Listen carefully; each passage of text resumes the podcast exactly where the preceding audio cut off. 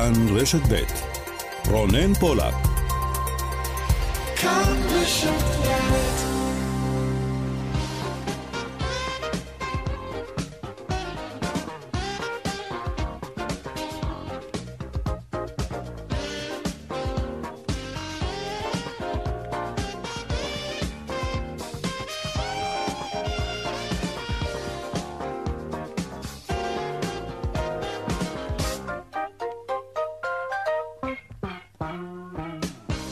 עכשיו ארבע ועוד כמעט שש דקות, צבע הכסף, התוכנית הכלכלית כאן ברשת ב', שלום לכם. עוד רגע נהיה עם הדרמה בכנסת, ובשיאה מחליטה ועדת הקורונה להחריג את חדרי הכושר והבריכות בניגוד לפשרה שהושגה עם ראש הממשלה. המשמעות, חדרי הכושר והבריכות ייפתחו מחדש. ומי שסופגת כעת אש פנים-מפלגתית, יושבת ראש הוועדה, חברת הכנסת יפעת שאשא ביטון, שפעלה בניגוד לסיכום עם ראש הממשלה, כך טוען לפחות יושב ראש הקואליציה, חבר הכנסת מיקי זוהר, שדורש כעת להדיחה. כאמור, מיד נרחיב בנושא הזה. אבל עוד קודם, מבין שלל הדיונים המתקיימים היום בוועדות הכנסת בעניין המשבר הכלכלי וההגבלות על המשק, הנה קטע קטן מישיבה שהייתה היום בוועדת הכלכלה של הכנסת. נושא הדיון, הפגיעה בענפי המשק. במהלך הישיבה מתייחסת חברת הכנסת אסנת מארק מהליכוד להפגנה שהייתה במוצאי שבת, הפגנת העצמאים.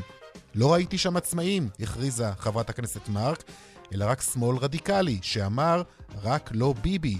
בשלב הזה, כשהדיון הפך לפוליטי, לכאורה ימין ושמאל, פרצה בבכי אחת המוזמנות, ישראלה שתיר, מארגנת כנסים ותערוכות. אני לא יכולה יותר, אמרה שתיר הנרגשת, אין לנו ממה להתפרנס. אני הקמתי עסק לפני 47 אני אתייחס, זה נהדר לשמוע, לשלם, לא לשלם. ממה לשלם? ממה לפרנס את האנשים? ישראלה. ממה? ישראלה. כן, כך זה נשמע היום בכנסת, כי ישראלה, כמו כל כך הרבה עצמאים היום, יודעים שהמשבר פוגע בכולם, והוא לא מבדיל בין ימין לשמאל. עוד מעט נדבר כאן איתה, עם ישראל השתיר, גם על המשבר האישי שהביא אותה להתפרצות הזאת היום בכנסת. צבע הכסף מפיק התוכנית הוא אביגל בשור, טכנאית השידור לריסה בלטר כץ, אני רונן פולק, עד חמש, מיד מתחילים.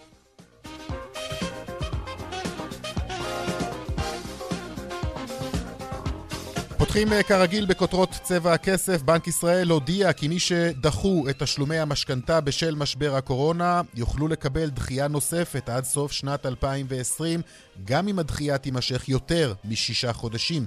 מי שטרם דחו את תשלומי המשכנתה ויבקשו לעשות זאת, יוכלו לדחות את התשלומים למשך חצי שנה.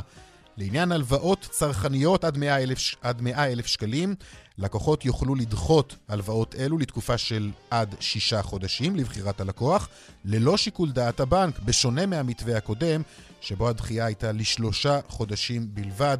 הנה דברים שאומר המפקח על הבנקים יאיר אבידן. צעד זה מצטרף לשורת צעדים שנקטנו בבנק ישראל כדי להמשיך ולסייע למשקי הבית ולעסקים בהתמודדות עם המשבר.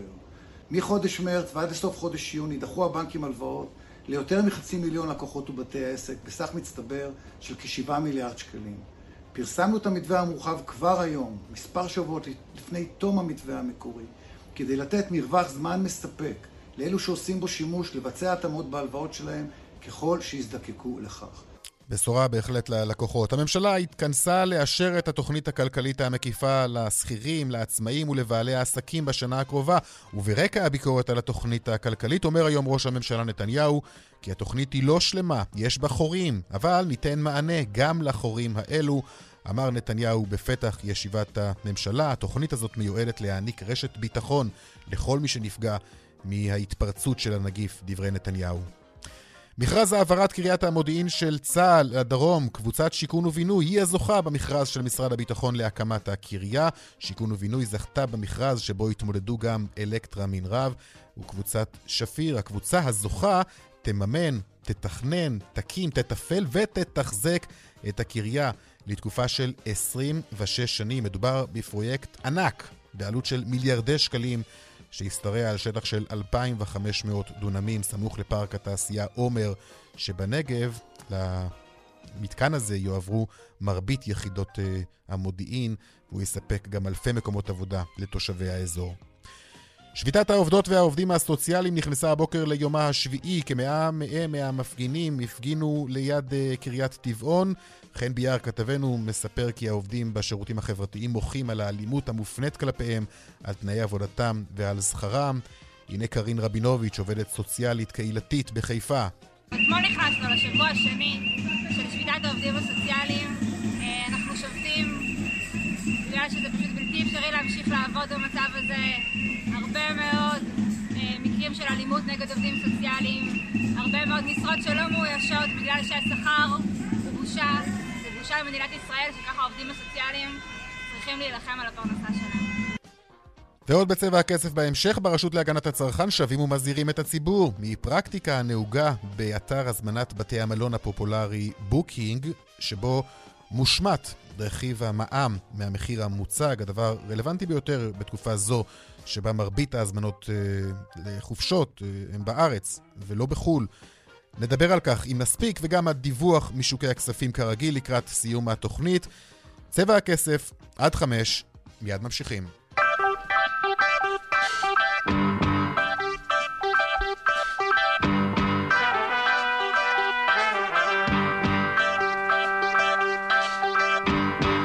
פותחים בוועדת הקורונה, כמובן שמחליטה לפני שעה קלה על החרגת חדרי הכושר ובריכות השחייה מהצו שאישרה בשבוע שעבר הממשלה.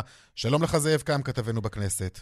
שלום רונן פולק, אחר הצהריים טובים. זו הייתה חתיכת אה, דרמה, ש... אה, שעוד נמשכת לדעתי שם, נכון? סביב הנושא הזה, ובשיא האירוע הזה, אה, אפילו יושב ראש הקואליציה בעצם מאיים להדיח את יושבת ראש הוועדה. נכון. פועל להדיח אפילו. ממש ככה בדיוק, כבר בעצם למעשה מתחיל אותו הליך הדחה, אני לא יודע אם הוא יסתיים, אבל לפחות הוא התחיל באמצעות מכתב שנשלח על ידי יושב ראש הקואליציה מיקי זוהר mm-hmm. ליושב ראש ועדת הכנסת אה, איתן גינזבורג מכחול לבן, שבו הוא בעצם מורה לו לכנס את הוועדה כדי שאפשר יהיה להחליף את יושבת ראש ועדת הקורונה, יפעת שאשא ביטון. אבל בואו נתחיל מהשורה התחתונה. זהו, אולי... צריך להתחיל מהשורה התחתונה, כי בסופו של דבר אנשים עכשיו יושבים ורוצים לדעת האם לעבור לטרנינג נכון. ולעבור ולהיכנס לחדר הכושר או לקפוץ אז... לבריכה. אפשר להגיד באופן אה, רשמי מלפני אה, משהו כמו רבע שעה, 20 דקות, בריכות השחייה הציבוריות ומכוני, ומכוני הכושר למעשה יכולים להיפתח אה, מחדש. הצו שהגביל ולמעשה סגר אותם אה, בשבוע האחרון, הצו לגביהם פג, הוא לא תקף יותר בעקבות האישור הסופי של ועדת הקורונה שמחריגה את בריכות השחייה ומכוני הכושר מהצו שמגביל הרבה מאוד מקומות אחרים מלהיפתח או להיפתח עם אה, מגבלות כאלו ואחרות. מעכשיו אפשר ללכת אה, למכוני כושר ובריכות אה, שחייה, אם כי צריך להגיד פה איזושהי הערת אזהרה קטנה. אה, אתה שם כוכבית? לגבי מה שיקרה בעתיד. עכשיו אפשר ללכת. המקומות האלה, אם, אם מי שרוצה לפתוח, יכול לפתוח, ואפשר ללכת, הכל תקין, אין קנסות, זה לגמרי עכשיו חוקי. רק מה שצריך להגיד בנוסף לזה, שמיקי זוהר, יושב ראש הקואליציה, הגיע לפני לא הרבה זמן לוועדת הקורונה, והצהיר שמה שהממשלה מתכוונת בהמשך שוב להוציא צו מחודש, hmm. מעודכן, שמחדש אמור לסגור אותם. האם זה יקרה בזמן הקרוב? האם זה יקרה בכלל? האם הוא אמר את זה על דעתו? האם הוא אמר את זה אה, בעקבות הסמכה שהוא קיבל לכך אה, מראש הממשלה? אני לא יודע להגיד לך, אני רק אומר לך מה הוא אמר בוועדת הקורונה. היה שם הרבה מאוד בלאגן, אגב, בלי קשר, כי כל הדבר הזה קרה למעשה על הראש של הממשלה. כי הממשלה הרי... על הראש של לך, ראש הממשלה גם. של כי, ראש הממשלה באופן כי, אישי, כי ראש הממשלה... כי כל חברי הוועדה שם חיכו ליושבת ראש הוועדה שהייתה אצל אנשי ראש הממשלה כדי לנסות ולסגור את הפינות האלו. נכון, נכון ככה, וצ- וצריך גם להגיד שראש הממשלה, כדי ככה להקל עליה, mm-hmm. לבוא לקראתו, גם הצ- הציע לה איזשהו מתווה פשרה שמאפשר לפתוח במגבלות מסוימות בריכות שחייה, ומכוני כושר אומנם לא לפתוח, אבל כן לתת uh, פיצויים לבעלי מכוני, מכוני הכושר. בסוף, כמו שראית ושמעת, uh, הוועדה קיבלה החלטה בניגוד לעמדת הממשלה. ואגב, זה מזכיר לי קצת את האמירות המוקדמות והמוגזמות בש... רק בשבוע שעבר, כשאמרו לנו שהכנסת מתה, שהיא mm, בוטלה, נכון. שהיא לא קיימת. יש כנסת, יש לה שיקול דעת, היא היום הוכיחה שהיא עצמאית להחליט החלטות אחרות מאלו של הממשלה, וכדי ככה לתת איזושהי תחושה של אווירה מתוך הוועדה, בואו נשמע קטע מהדברים, גם של יפעת שאשא ביטון, יושבת ראש הוועדה, וגם של סגן שר הבריאות יואב קיש, שגם הוא הוזעק לוועדה כדי לנסות למנוע את ההצבעה. אנחנו בהנחיות ברורות, גם אם הן יהיו טיפה יותר אה, מחמירות, עם המון אחריות על בעלי המפעילים של החדרי כושר. אפשר לעשות את זה. חברים, אני אומר את זה בשיא הרצינות. אתם לוקחים פה החלטה סופר קריטית, אני חושב, וזה גם נתמך על ידי כל הדרג הרפואי במשרד הבריאות, שזו טעות קשה, יש לי בקשה אחת אליכם. לפחות תיתנו למליאה להצביע מהסיבה הפשוטה.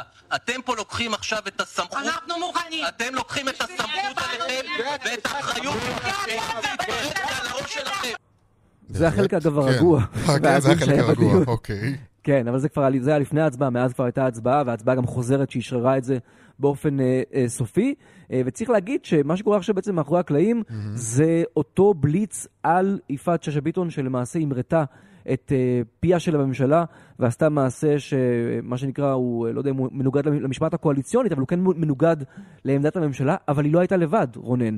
היו שם עוד שתי ח"כיות מכחול לבן, גם הן מה, מהקואליציה, אה, הילה וזן שי ועינב קבלה, שהצביעו גם הם ביחד עם האופוזיציה ועם יפעת שאשא ביטון להחרגת בריכות השחייה ומכוני הכושר, מה שאומר שזה הרבה מעבר לאירוע אישי של ח"כ כזה או אחר, יש מסה מאוד משמעותית בתוך הקואליציה שחושבת שההחלטות הממשלה לא כולן נכונות, וצריך מה שנקרא לעדכן אותן.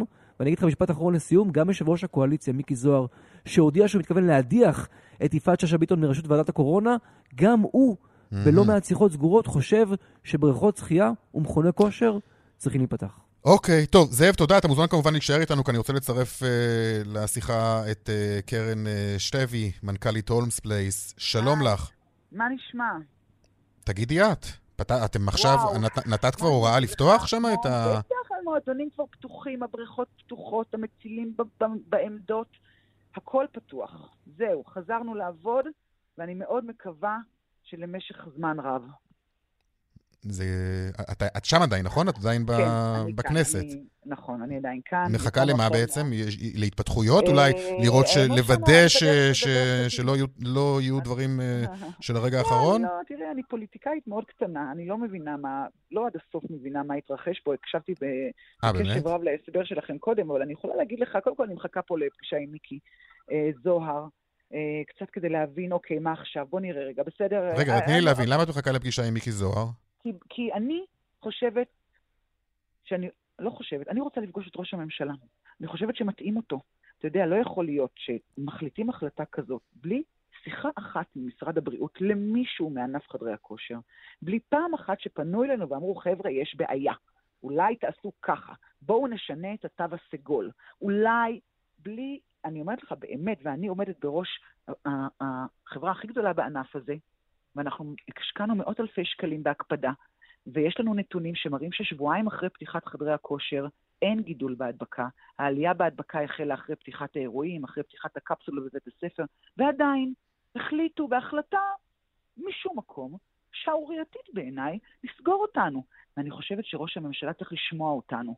אם משרד הבריאות לא עונה לי לטלפונים, לא אף אחד, תבין, לא Mhm. יואב קיש, לא יולי אדלשטיין, לא פרופסור גרוטו, לא סיגל סדצקי קיבלת את בזמנו, זכות ולא- הדיבור היום בוועדה? כמובן. אוקיי. אה, היום? לא, היום לא היה לנו זכות דיבור. היום הוועדה הייתה, אה, הראשונה הייתה מאוד קצרה. ו- ו- ומאוד טראומטית עבורי. אה, למה? למה? ת- כי- תש- כי תשתפי פתאום אותנו. מישהו נכנס, ואמרו רוויזיה, תעשו רוויזיה, ואני לא יודעת מה זה רוויזיה, אני, כבר הייתי כבר על הקו להגיד, יאללה חבר'ה, פותחים.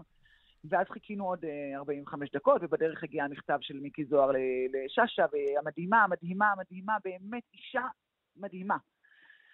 אה, ולא רק היא, כן? גם, אה, גם אה, הילה, וגם יוליה, וגם מרב מיכאלי, וגם, כל, וגם מיקי. ואת יודעת, מיקי ואת יודעת כל הזמן שראש הממשלה בעצם, הדרישה הממשלה- שלו היא לסגור את חדרי הכושר. אני- לא את הבריכות, את חדרי הכושר. תראה, ראש הממשלה הוא אדם, כולם אומרים את זה, את אותו דבר, נכון? ללא קשר לדעות פוליטיות, הוא איש מאוד חכם, הוא מהמם. אינטליגנט, הוא, מהמם. הוא כן. שוחה בחומר. אני רוצה לשבת איתו, אני רוצה להציג לו נתונים, מחקרים, מחקרי אמת, לא סקרים, לא שאלונים ששאלו אפידמיולוגים בארצות הברית. לא 35 נדבקים, או 70 נדבקים, או 20 נדבקים. לא.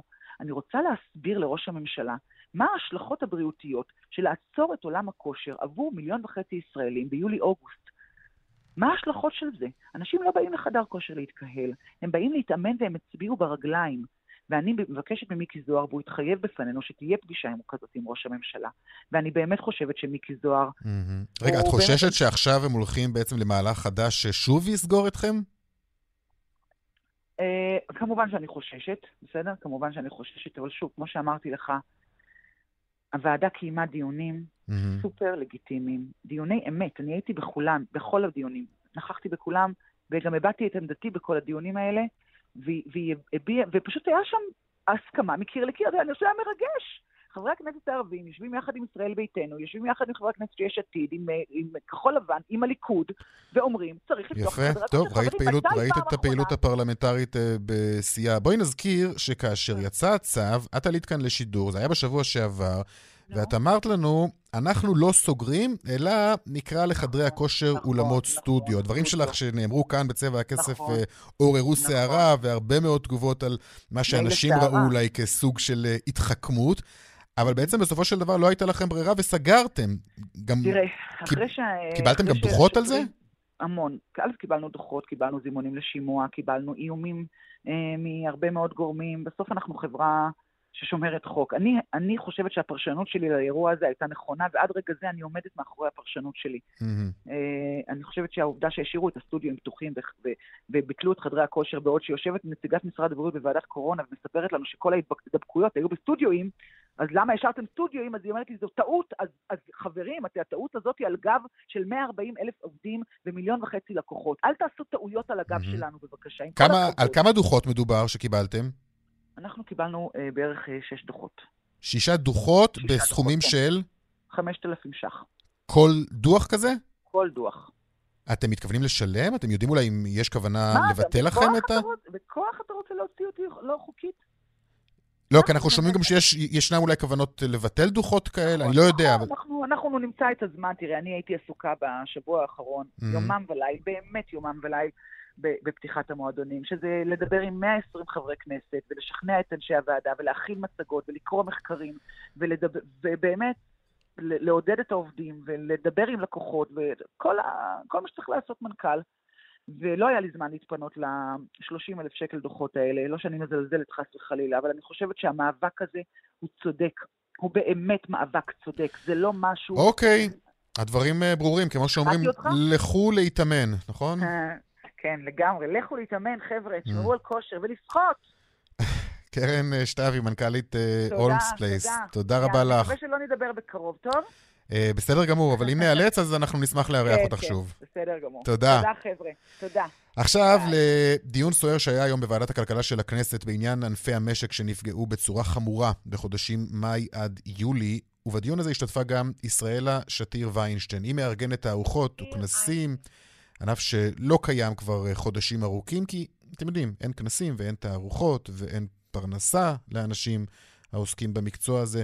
ומה שקרה בדיון הזה, ומה שקורה ללא מעט אנשי עסקים, הם פשוט מתפרקים, וזה גם מה שקרה לה, לישראלה. זה קרה לה בעקבות דברים שאמרה חברת הכנסת אסנת מארק מהליכוד בהתייחסה להפגנה בכיכר רבין במוצאי שבת. הנה כך זה נשמע שם, תחילה חברת הכנסת מארק, אחר כך ישראלה שתיר. נשמע. בא לכם לעשות פה איזה מרד ולראות את ההפגנות האלימות של השמאל הרדיקלי שראינו במוצאי שבת, אני לא ראיתי שם עצמאים. אני ראיתי שם רק שמאלנים. אנחנו לא במערכת בחירות עכשיו. אנחנו במערכה להציל את. העצמאים במדינת ישראל. וכדי לעשות את זה צריך לעשות את זה בשילוב כוחות עם הממשלה ולא נגד הממשלה. אני לא יכולה יותר. אני הקמתי עסק לפני 47 אני אתייחס... שנים. קיבלת... עברתי מלחמת יום כיפור, עברתי ישראלה. מלחמות. בחיים לא היה כזה אפס. אפס. זה. נהדר לשמוע, לשלם, לא לשלם. ממה לשלם? ממה לפרנס את האנשים? ישראלה, ממה? ישראלה, אני בגיל שכבר, אני לא יכולה להתחיל מחדש, אני בת 72. תשמרי על ה... מאיפה אתה רוצה שאני אתחיל? שלום לך, ישראלה שתיר, סגנית נשיא, יושב ראש מארגני התערוכות באיגוד לשכות המסחר. שלום. לא, אז בוא אני אגדיר. קודם כל, שמי ישראל אשתיר איינשטיין ולא ויינשטיין, ויינשטיין? לא אני- אמרנו ויינשטיין. אה, אוקיי. זה איינשטיין. מהמם. ואני אה, אה, נשיאה של החברה שלי, ואני אה, סגנית נשיא באיגוד לשכות המסחר. אכן, אכן זה מה ש- ואני- אכן זה מה שאמרנו. בואי ואני ספר... מצרה, מצרה על ההתפרצות שלי, אבל אני הייתי, אה, לא יכולתי לעמוד יותר מול האטימות הנוראית הזו, האיומה, הוולגרית, ההשתלחות הזו של חברת הכנסת, שכנראה אה, אה, לה אין שום בעיות. אה, ככה זה נראה. אה, ואני, האמת שגם לא הייתי ב... לא, לצערי, לא יכולתי להגיע להפגנה במוצ"ש, אה, ואני לא יודעת איך היא יכולה להגדיר את מי שהיה שם בתור אה, שמאלנים רדיקליים. אה, יש להם איזה חותמת על המצח או משהו, איזה טלאי או משהו, אבל לא, זה... וזה מה ששבר אותך בעצם, ברגע הזה נכון. שבו אמרת, אני לא יכולה נכון. לשמוע את זה יותר. נכון. זה מה שהיה הקש ששבר את גב הגמל. כי מה, כי הרגשת שלוקחים את המצוקה שלכם בעצם, של העצמאים, לזירה הפוליטית, שוב, של שמאל וימין? בדיוק ככה. הרגשתי שלוקחים מצוקה אמיתית של אנשי עסקים. אני לא עצמאי, אני, אני, לא, אני לא נמצאת בקטגוריה של עצמאים. אני מנהלת חברה שקיימת 47 שנה, וחברה, לדעתי הגדולה, הגדולה ביותר לארגון תערוכות מקצועיות. התערוכות שלנו זה התערוכות המקצועיות שמתקיימות באקספו תל אביב, הן אה, לא לקהל רחב, הן business to business, עם כנסים ליד. ואני עברתי את מלחמת יום כיפור ואת מלחמת המפרץ ועוד מלחמת מפרץ ואת מלחמת לבנון ועוד מלחמת לבנון וכל מיני מבצעים ובכל התקופות האלה לא הייתה שום בעיה להמשיך לנהל את העסק, להמשיך לעשות תערוכות, להמשיך לעבוד. באה מדינת ישראל וסגרה אותנו בבית וסגרה לנו את העסקים ולא נותנת לנו מענה וגם לא נותנת לנו אופק. אנחנו בשביל לעשות תערוכה בשנה הבאה, ב-2021, צריכים לדעת היום שאנחנו יכולים לעבוד, מכיוון שלארגן תערוכה מקצועית זה לוקח לפחות שמונה עד עשרה חודשים. ואני מעולם לא ביקשתי לא עזרה ולא תמיכה ולא כסף, וגם היום אני לא מבקשת. כל מה שאני מבקשת זה שייתנו לנו לעבוד.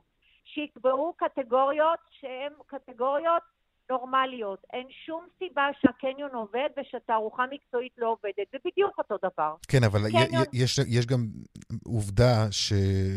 תיירים לא, תיירים לא מגיעים לכאן, וכנסים בינלאומיים. אבל אני לא מדברת על תיירים, רגע, אני לא רוצה בינלאומי, מקומי. למה? ל, ל, ל, ל, לעסקים במדינת ישראל זה פלטפורמה לפיתוח עסקים. לעסקים במדינת ישראל אין, אין, אין, mm-hmm. אין צורך בתערוכות מקצועיות? למה אין להם, אוקיי, לא באים אנשים, אבל הסחורות ממשיכות כמה אנשים הענף שלכם בעצם אה, מחזיק? של, הענף שלנו מחזיק באופן ישיר 12 אה, אלף עובדים, ובאופן עקיף 196 אלף אנשים שהוא מפרנס אותם. אנחנו נותנים, נותנים מוסיפים לתל"ג 40, אנחנו 3.5% מהתל"ג ומגלגלים משהו כמו 47 מיליארד שקל בשנה. זה ענף שמפרנס עשרות, מאות אלפים של אנשים, וסגרו אותנו, סגרו אותנו. אוקיי, okay, ולסיום, מה את אומרת בעצם, מה את אומרת בעצם לממשלה, ישראלה? היא פוצצה אותי באמירה שלה. כן, הדברים בהחלט... אה, זה ניכר בהחלט גם בדברים אה, שלך. מה את מצפה עכשיו שיקרה לקראת אה, סיום שיחתנו? מה את מצפה שיקרה? מה את מצפה, מה את אומרת לממשלה, ואנחנו כן נותנים לך את האפשרות להגיד את הדברים? אני אני, אני מבקשת ממדינת ישראל וממשרד הבריאות לאפשר לנו לעבוד. אנחנו נצטרך כולנו, הקורונה לא הולכת לעזוב אותנו. הקורונה לא הולכת לעזוב. אנחנו נצטרך ללמוד עם הקורונה ולהחליט לתת לכל עם ישראל, לכל השכירים במדינת ישראל, הכרזה שנותנים להם אה, דמי אבטלה עד השנה הבאה. זו הכרזה מאוד אומללה שכאילו לא יהיו עסקים עד השנה הבאה. ו- וזה לא יכול להיות. אני מודיעה לך שאצלי, אני, יש לי, יש לי עבודה לתת לאנשים, רק שייתנו לי לפתוח. ויש אנשים שלא רוצים לעבוד ומנצלים את המצב הזה של הדמי אבטלה. אז נכון שיש. אומללים שצריך לדאוג להם וצריך לתת להם, וצריך uh, לראות איך הם גומרים את החודש, כן. ואלף שקל ושלושת אלפים שקל שנותנים להם זה ממש לא מספיק, אף אחד לא יכול לחיות מזה. ויש אנשים שמנצלים את המצב, okay. אוקיי. ומדינה אחראית mm-hmm. קובעת קריטריונים. למי מגיע, איך מגיע, למה מגיע, ולא... הדברים ברורים. ולא... ישראלה שתיר, סגנית אה, נשיא ויושב ראש מארגני תערוכות, התערוכות באיגוד לשכות המשרד, תודה רבה לך. תודה רבה. ביי. עכשיו נדבר על תוכנית המענקים. יש תוכנית כלכלית אה, חדשה, אתם זוכרים, נכון? שבה העצמאים אמורים לקבל עד 7,500 שקלים עוד השבוע, אלא שהדגש הוא כנראה על המילה עד, כי אם תקראו את מה שכותבים רבים מהעצמאים בשעות האחרונות ברשתות החברתיות, אזי תבינו שהם בעיקר זועמים על הסכומים שהם גילו, שהם יקבלו. שלום שאול אמסטרדמסקי, ראש התחום הכלכלי שלנו. שלום רונן. שאול, הרשת גועשת. אנשים ציפו לקבל יותר. אז מה קרה? אה, האמת שאני לא יודע למה הם ציפו לקבל יותר, אולי הממשלה יצרה אצלם ציפיות, אבל האמת שאחרי שתי הפעימות הקודמות של המענקים לעצמאים, אני חייב להגיד שהייתי בטוח שהציפיות כבר יהיו אחרות, אני מודה. אה, המילה עד פה היא כמובן מילה קריטית. אה, אנחנו יודעים, אנחנו יודעים מנתוני רשות המיסים, שבערך שליש מעצמאים שזכאים בכלל לקבל את המענק הזה, כי לא כולם זכאים, אה, קיבלו את המקסימום, או קרוב למקסימום, 7,500 שקלים. עוד שני שלישים קיבלו אה, משמעותית פחות, שבערך שליש קיבלו עד 3,000 שקלים. לא, לא קרוב אפילו, על 7,000, המענק הממוצע הוא mm. באזור ה-4,000-5,000. עכשיו, מי אלה אותם אנשים בעצם? זה מה, זה, זה עסקים חדשים יחסית, למשל, אנשים ששנת אה, 2018 הייתה שנה לא רעה עבורם, אבל 2019 הייתה טובה יותר, ו- ו- ואז הם נפגעו מכך שהחישוב שנעשה הוא לגבי 2018 למשל? אז, אז צללנו לתוך הנקודה הזאת, כי כן. באמת אה, ניסינו להבין. כי בסוף, אה, המענק הזה, בהנחה שאתה זכאי לו, כלומר שהמחזור אה, שלך נפגע משמעותית, המענק הזה הוא בגובה של 70, אה, אחוז, 70 אה, אחוזים מההכנסה החייבת שאתה עצמך כעצמאי דיווחת בשנת 2018. כלומר שיש שלוש אפשרויות בסך הכל. או שההכנסה שלך, ההכנסה שאתה דיווחת, היא הכנסה נמוכה, בלי קשר לקורונה. כי אנחנו מדברים על 2018, ואז יש את השאלה איך התקיימת, נניח שקיבלת 1,800 שקלים עכשיו מענק, זה אומר שההכנסה שדיווחת היא בערך 2,500 שקלים, זה אומר שלא לא ברור איך בן אדם יכול להתקיים לאורך זמן על 2,500 שקלים, יכול שהיו לו הכנסות ממקורות אחרים, זה, זה, אבל זה בעיה שלא קשורה לקורונה. אפשרות שנייה היא באמת מה שציינת, אנשים שפתחו את העסק שלהם, למשל, בשלהי 2018, ואחרי זה ב-2019 נתנו גז והעסק שגשג, אבל עכשיו המענק מחושב לפי 2018, ושם ההכנסה הייתה קטנה משמעותית, ואז הם באמת נפגעים על לא עוול בכפם. עכשיו, יש לזה טיפונת טיפונת פתרונות, אבל הם ממש בשוליים. למשל, אם מישהו בכלל פתח ב-2019, אז כל המענק הוא רק לפי הדיווחים של 2019, או אם עסק היה הפסדי בשנת 2018, אם לא היו רווחים בכלל, אז גם בודקים לו את זה לפי 2019, אבל מישהו שהרוויח יותר ב-2019, שההכנסות שלו עלו, האנשים האלה ממש נפגעים מהמצב. שאלנו ברשות המיסים, מה קורה, חבר'ה, יש... למה זה ככה ואיך פותרים את זה? הסבירו לנו שם שזה נובע בעיקר מסיבות תפעוליות, שאם עכשיו לבנות את כל המערכות המחשוביות כך שלעצמאים תהיה בחירה 2018 או 2019, זה ייקח הרבה מאוד זמן ועד אז אנשים לא יקבלו כסף, ולכן הם רצו פתרון מהיר, והם מקווים שבתוך כמה חודשים, שים לב, כמה חודשים, הפתרון הזה יגיע. גם באיזשהו שלב כולם כבר יעברו לדיווחי 2019, יש הרבה עצמאים שעוד לא כן. הגישו בכלל דוחות 2019, אבל יש עוד אפשרות, אפשרות שלא כל כך אה, נהוג לדבר עליה, אבל היא בהחלט שם. שבן אדם שקיבל 1,800 שקל, סתם כדוגמה, כי זה הממוצע של השכבה התחתונה, מה שאומר שהוא דיווח שההכנסה שלו היא 2,500, ייתכן שהייתה פה העלמת מס. Hmm. אנשים שדיווחו אה, אה, על הכנסות נמוכות ממה שהם באמת, או שפשוט דחפו הרבה מאוד הוצאות מוכרות בשביל להקטין בעצם את אה, חבות המס שלהם. אה, אם זה אכן המצב, הם עכשיו מאוד נפגעים מהמצב הזה, כי המענק שהם יקבלו הוא קטן, אבל יש להם בעיקר אה, לבוא בטענות לעצמם.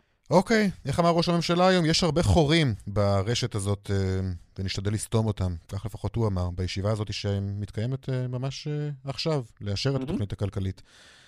שאול אמסטרדמסקי, ראש התחום הכלכלי שלנו, מגיש התוכנית חיות כיס, כאן 11. וגם חיות, כל מיני. משחקי... נכון. תודה, שאול. זה הערב, אה, כן, הערב גם כן, אה, אה, התוכנית הכלכלית שלך, 6 ו-40. תודה. תודה.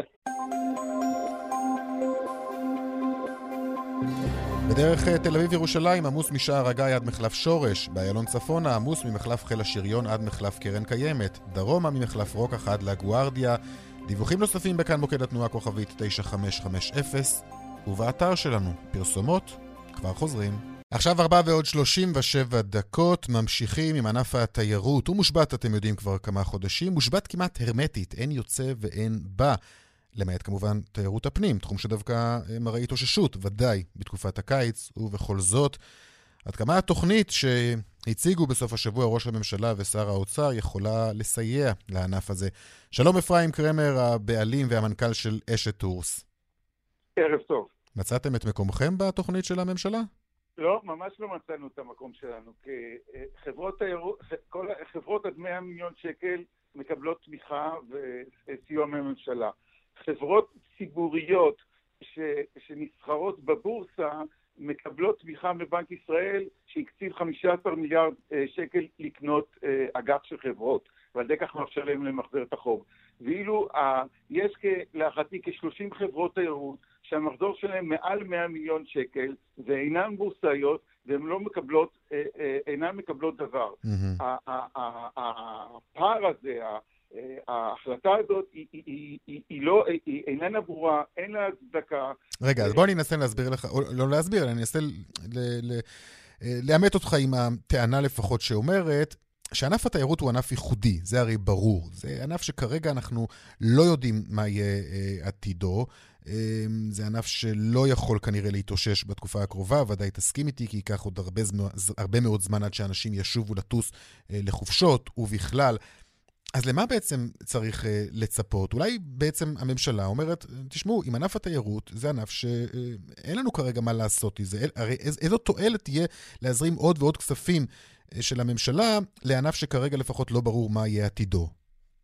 תראה, התיירות מהווה בתל"ג העולמי, בכל מדינה זה שונה, שונה בין חמישה לעשרה אחוז מהתוצר. Mm-hmm. במדינות כמו יוון זה יכול להגיע ל-25 אחוז. אז מה, מדינת ישראל החליטה לוותר על תיירות, לוותר על תיירות יוצאת, לוותר על תיירות נכנסת? לא, אין בזה כל היגיון. כרגע לפחות, אני אומר, ודאי, אנחנו, אנחנו מחפשים אופק אה, בסופו כן, של דבר. כן, ברור שהתיירות ואם המדינה, אה, אה, אם המדינה חושבת שהיא מוותרת על ענף התיירות, אז לוותר מהשקל הראשון. למה, מהשקל, למה רק מ-100 מיליון mm-hmm. שקל ומעלה? יש פה החלטה שרירותית. להיות, חייב להיות פתרון אה, לענף התיירות. זה אין ספק. אגב, אין ויכוח איתך בנושא הזה, אבל לפחות בתקופה הזאת, למה לא לדרוש מהממשלה למשל לסייע בהסבת עובדים? יצירת פתרונות, אלטרנטיבות, חלופות כאלו ואחרים. סיפר לנו אפילו היום מישהו על חברה בתחום התיירות שהסבה את כל משאביה לטלמרקטינג, למשל, בתקופה הזאת. זו לא יכולה להיות זריקת עידוד לענף כזה עד שנדע מה קורה? א', אפשר לדבר על פתרונות נקודתיים כאלו ואחרים. לי יש call center גדול, באשקלון הצעתי אותו למד"א, הצעתי אותו לפיקוד העורף, לא רצו. אז, אנחנו, מנסים, אבל צריך פה לשמר איזושהי יכולת ייצור. האם המדינה רוצה אה, שישראלי אה, יזמין אה, מלון באילת באמצעות בוקינג? הלו בוקינג, אה, בוקינג מקבלת סובסידיה גם מממשלת הולנד וגם מממשלת ארצות הברית. האם המדינה רוצה שישראלי שמזמין מלון או טיסה בהמשך, כשהשמיים יפתחו, יזמין את זה רק בחברות שעד מחזור 100 מיליון שקל? יש פה עניין שרירותי. נניח שהמדינה הייתה אומרת, אני רוצה רק את 100 מיליון שקל, אז לפחות על ה-100 מיליון שקל הראשונים תיתנו. מה זה הקאפ הזה? מה זה התקרה הזאת? Mm. זה החלטה שרירותית חסרת מחשבה. זה כמו סגר שנותנים אותו אה, במקום שצריך ובמקום שלא צריך. אין פה שום היגיון ו- ו- ושום הסבר. עכשיו, אם רוצים אה, תקומה לאתר, יקימו אה, אה, אה, את האתר לתקומה לתעשייה. אז התעשייה הזאת תוקם על ידי החברות היותר גדולות, החברות הבינוניות ומעלה, מ-100 מיליון שקל ומעלה. כי הסוכן נסיעות, הסוכנות הנסיעות המשפחתית בשכונה יותר קשה לה להתמודד עם, עם, עם, כן. עם הענקים, עם ענקי התעופה והאופי... בוא ספר לי עליכם אה, באשת טוס, מה אתם עושים בעצם בתקופה הזאת? ממה אתם מתקיימים, ממה, מה, מה, אתם, מה אוקיי. אתם יכולים לעשות ב... אוקיי, אז אנחנו... בתקופה שאין אנחנו, תיירות חוץ ויש בעיקר תיירות פנים אנחנו עכשיו. אנחנו פועלים רק, כרגע רק בתיירות פנים. לא הכל בתיירות פנים עובד. אה, א', אילת פועלת בצורה מלאה, ים המלח פועלת בצורה חלקית, הצפון פועל, אנחנו פועלים בתיירות פנים. אה, עכשיו... אה, ומה תפוקת העבודה שלכם לעומת ימים רגילים, לעומת שגרה? שלנו, אנחנו סדר גודל של סדר גודל של 20-25% מהשגרה, לא מעבר לזה. כי גם בתיירות הפנים, הפרויקטים הגדולים, כמו אנחנו נותנים נופש לאנשי מערכת הביטחון, אז כרגע הם לא יוצאים לנופש. כן, זה בוטל. אז, כמה עובדים יש לך? ערב המשבר היו לי 250 עובדים, כרגע יש לי בחברה 80 עובדים מועסקים, והיתרה או בסדר גודל של 120 בחל"ת ו-50 פוטרו. אוקיי, אין ספק. ענף התיירות, ענף שמחייב אה, פתרון אה, ממשלתי, כמובן, הרבה מאוד אנשים, הרבה מאוד אה, עובדים, וגם, כפי שאתה אומר, ענף שיהיה כאן גם אחרי המשבר. אפרים קרמר, הבעלים והמנכ"ל של אשת טוס, תודה רבה לך. תודה לך. עכשיו, אה, אנחנו עדיין בתחום התיירות. אה, עם טיסות לחו"ל, שאנחנו יודעים שכמעט ואין היום, זה ברור, והאמת היא שמרבית מדינות העולם גם לא ממש מעוניינות בנושאים הישראלים בתקופה הזו, שבה ישראל אה, מסומנת בצבע אדום בוהק ומסוכן. מצד שני, יש לא מעט נוסעים שמחזיקים כרטיסי טיסה ביד, והם מאוד היו שמחים לקבל את הכסף שלהם בחזרה, אלא שמתברר שיש חברות תעופה שמצאו פתרון להתמודד עם הבעיה הזאת, פתרון עבורם, לא, לא עבור הנוסעים. שלום שרון עידן כתבנו לענייני תיירות ותעופה. שלום, שלום רונן. בוא ספר לנו על זה. תשמע, המינוח המקצועי נקרא טיסות רפאים, ובואו נאמר על מה מדובר. אה, כך אה, למשל חברה כמו ריינר, חברת לואו-קוסט ענקית, פועלת הרבה מאוד בנתב"ג, בוודאי לפני ימי הקורונה. היא מפעילה כל שבוע לא מעט טיסות לקפריסין, אה, לבולוניה שבאיטליה, למשל אה, מפעילה גם בבאדן באדן ביער השחור. כמובן שאלה יעדים שישראלים לא יכולים להיכנס אליהם. קודם כל אני מזכיר שישראלים בכלל לא יכולים בלי דרכון אירופי. כלומר, אם אתה מחזיק דרכון ישראלי אתה בכלל לא יכול להיכנס לאירופה. אז הטיסה הזאת שיוצאת היום לפאפוס בקפריסין, שהקפריסאים אומרים, אתם לא יכולים בכלל להיכנס אלינו, אותו אדם שמחזיק את הכרטיס ציפה שכמו בתחילת המשבר, החברת תעופה תבטל את הטיסות האלה. או לכל היותר אה, לכל הפחות תחזירו כמובן את הכספים. הן מאפשרות באיזשהו אופן, נאמר, לדחות את ה, אה, הרבה פעמים את הטיסות האלה, אבל זה גם כמובן לא עוזר לאנשים. אה, קשה מאוד כמובן לקבל מהם כספים. הן מוציאות את הטיסות כמו שהן, כלומר, הטיסה מופעלת. אתה יכול בסופו של דבר לנסות להגיע לחברה, להתכתב איתם, לשלוח להם... טוב, זה טריק צריך לומר, כי אתה מוציא מטוס ריק כדי לא, כדי לא לפצות את הלקוח. עכשיו תראה, הם כמובן לא יגידו את זה לעולם בפה מלא, אבל זה אוקיי. אוקיי. מה שהן עושות. אנחנו מקבלים אינדיקציות למשל של טיסות שיצאו השבוע ליעדים האלה, מטוסים של 180 מקומות, היו בהם בין 10 ל-20 אה, נוסעים. כלומר, אנחנו הוצאנו את הטיסה, אתם תשברו את הראש, מה שנקרא, בעיה שלכם. אגב, צריך לומר פה נקודה חשובה, ייתכן מאוד שמי שאכן ייקח את אותן חברות לבית משפט, אפילו לתביעות קטנות, בסופו של יום יראה אה, כמובן את הכסף חזרה, אבל באמת הרבה פעמים אנשים שקנו כרטיסים ב-100 או 200 דולר, לא אה, יעשו את זה, והחברות האלה מסתמכות על כך שאולי אותם אחוז שניים שיתבעו אותם, אותם הם ישפו, השאר לא. בוא תשמע למשל את ענאל, שקנתה עשרות כרטיסי טיסה, לא רק היא, אלא כל המשפחה, ליום הולדת 92 של הסבא בקפריסין לפני הרבה מאוד זמן, הם היו בטוחים שהטיסה תתבטל, כמובן שזה לא קרה, הנה. אה, אני והמשפחה שלי הזמנו כרטיסי טיסה לקפריסין, והכל כבר תוכנן. אה, ובעקבות הקורונה וכל התחלואה המאוד גדולה, ושמדינת ישראל כבר לא נחשבת אה, מדינה שיכולה להיכנס לכל מיני מדינות אחרות, ומה שנוצר זה שבעצם קפריסין לא מכניסה אותנו, ומצד שני גם חברת התעופה ריינר עדיין מוציאה טיסות. בעצם מצד אחד אנחנו לא יכולים לקבל החזר על הטיסה ולבטל, כשעומד סכום כסף מאוד גדול של 42 כרטיסי טיסה אה, על הכף. ומצד שני, אנחנו גם לא יכולים להיכנס, גם אם נטוס, אנחנו לא יכולים להיכנס לקפריסין. כן, טוב, אה, מעניין. כן, שרון, כן, הסיפור המלא, כאמור, הערב, בחדשות אה, הערב, בכאן 11, נכון. אה, עם הטריק הזה של חברות התעופה, לפחות כמה מהם, להוציא מטוסים ריקים, ואז גם להימנע מתשלום פיצויים. תודה, תודה שרון. עדיין בתחום התיירות, אבל לתיירות הפנים, אה, והתחום הזה, אמרנו, כבר הולך ומתאושש. דיברנו לפני כמה ימים עם מנכ"ל ישרוטל, הוא סיפר לנו על תפוסות אה, גבוהות מאוד בקיץ, אה, בעיקר באילת, ובכלל אנחנו רואים איך נראית אילת בימים האלו. אלא שהיום מפרסמת הרשות להגנת הצרכן אזהרה חמורה מפרקטיקה של אי-הצגת מחיר מלא באתר, אולי הפופולרי ביותר להזמנת חופשות, אתר booking.com. שלום עורך הדין מיכאל אטלן, הממונה על הרשות להגנת הצרכן ולסחר הוגן. שלום לך. קודם כל, אתה שמעת אגב את הסיפור הקודם שדיברנו כאן עם שרון? אתה מכיר? כן, זה לא חדש לי. הפטנט הזה של הוצאת טיסות ריקות הוא לא חדש כל כך. ומה אפשר לעשות? אפשר לתבוע בתביעה אזרחית, זה לא דבר שאנחנו יכולים לאכוף אותו, אבל יש פה אה, קיום חוזה בחוסר תום לב מובהק. שזה עילה בדיני החוזים, ואפשר לקוות שבית משפט יענה, אבל זה תביעה נגד חברה זרה, זה סיפור. כן.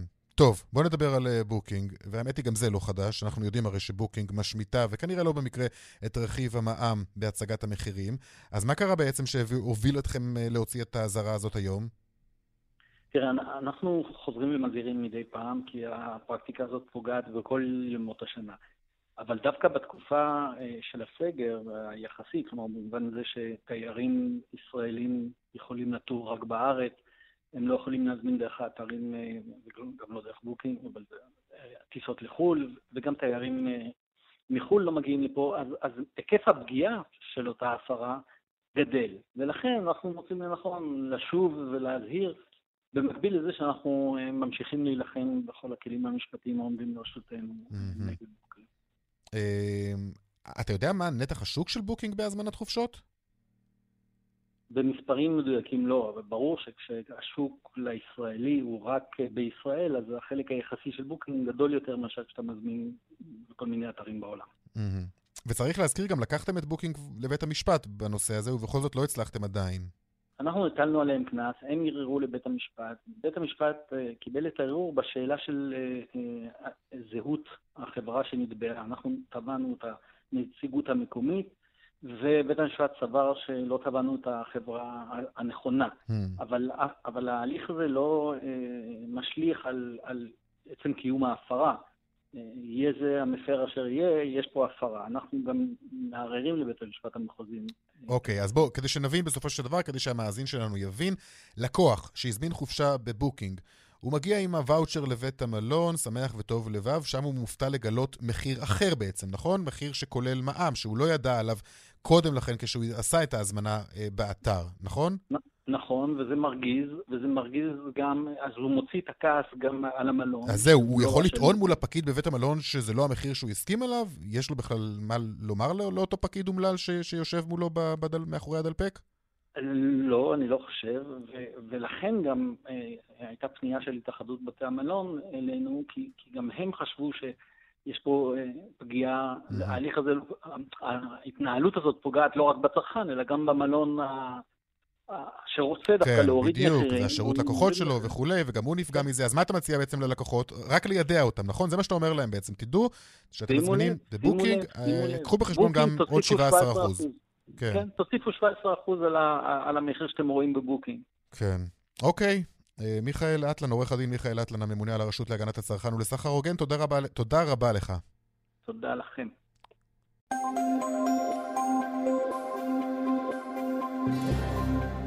בדרך 65 מזרחה עומס כבד מעין שמר עד ערה. בדרך 6 צפונה עמוס ממחלף בקה עד מחלף עירון. בדרך 5 מזרחה עומס כבד ממחלף קסם עד מחלף שער השומרון בגלל תאונת דרכים. דיווחים נוספים בכאן מוקד התנועה כוכבית 9550 ובאתר שלנו.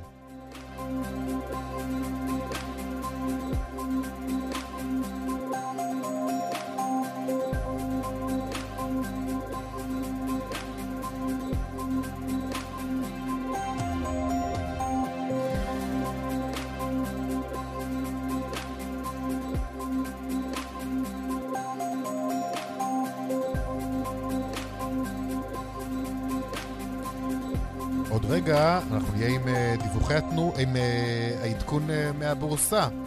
בואו נשמע כבר את האות של העדכון מהבורסה, ואז גם נפנה לאמיר אייל. בורסה עכשיו, קדימה. 102 200, take them.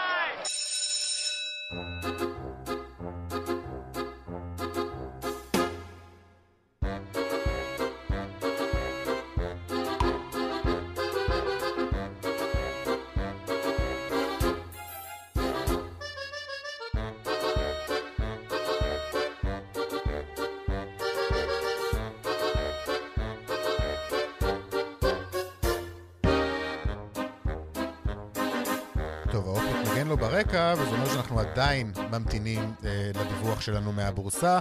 שלום לך, אמיר אייל, יושב ראש קבוצת ההשקעות אינפיניטי. שלום, אחר הצהריים טובים. אז מה היה לנו היום? היה לנו יום של uh, עליות שערים בכמעט uh, כל uh, החברות שנסחרות בבורסה. Uh, המדדים המובילים עלו uh, בצורה נאה, החל מתל אביב 35 עלה חצי אחוז ועד התל אביב 90 זה עלה למעלה משני אחוז. Uh, אלה תגובות ל...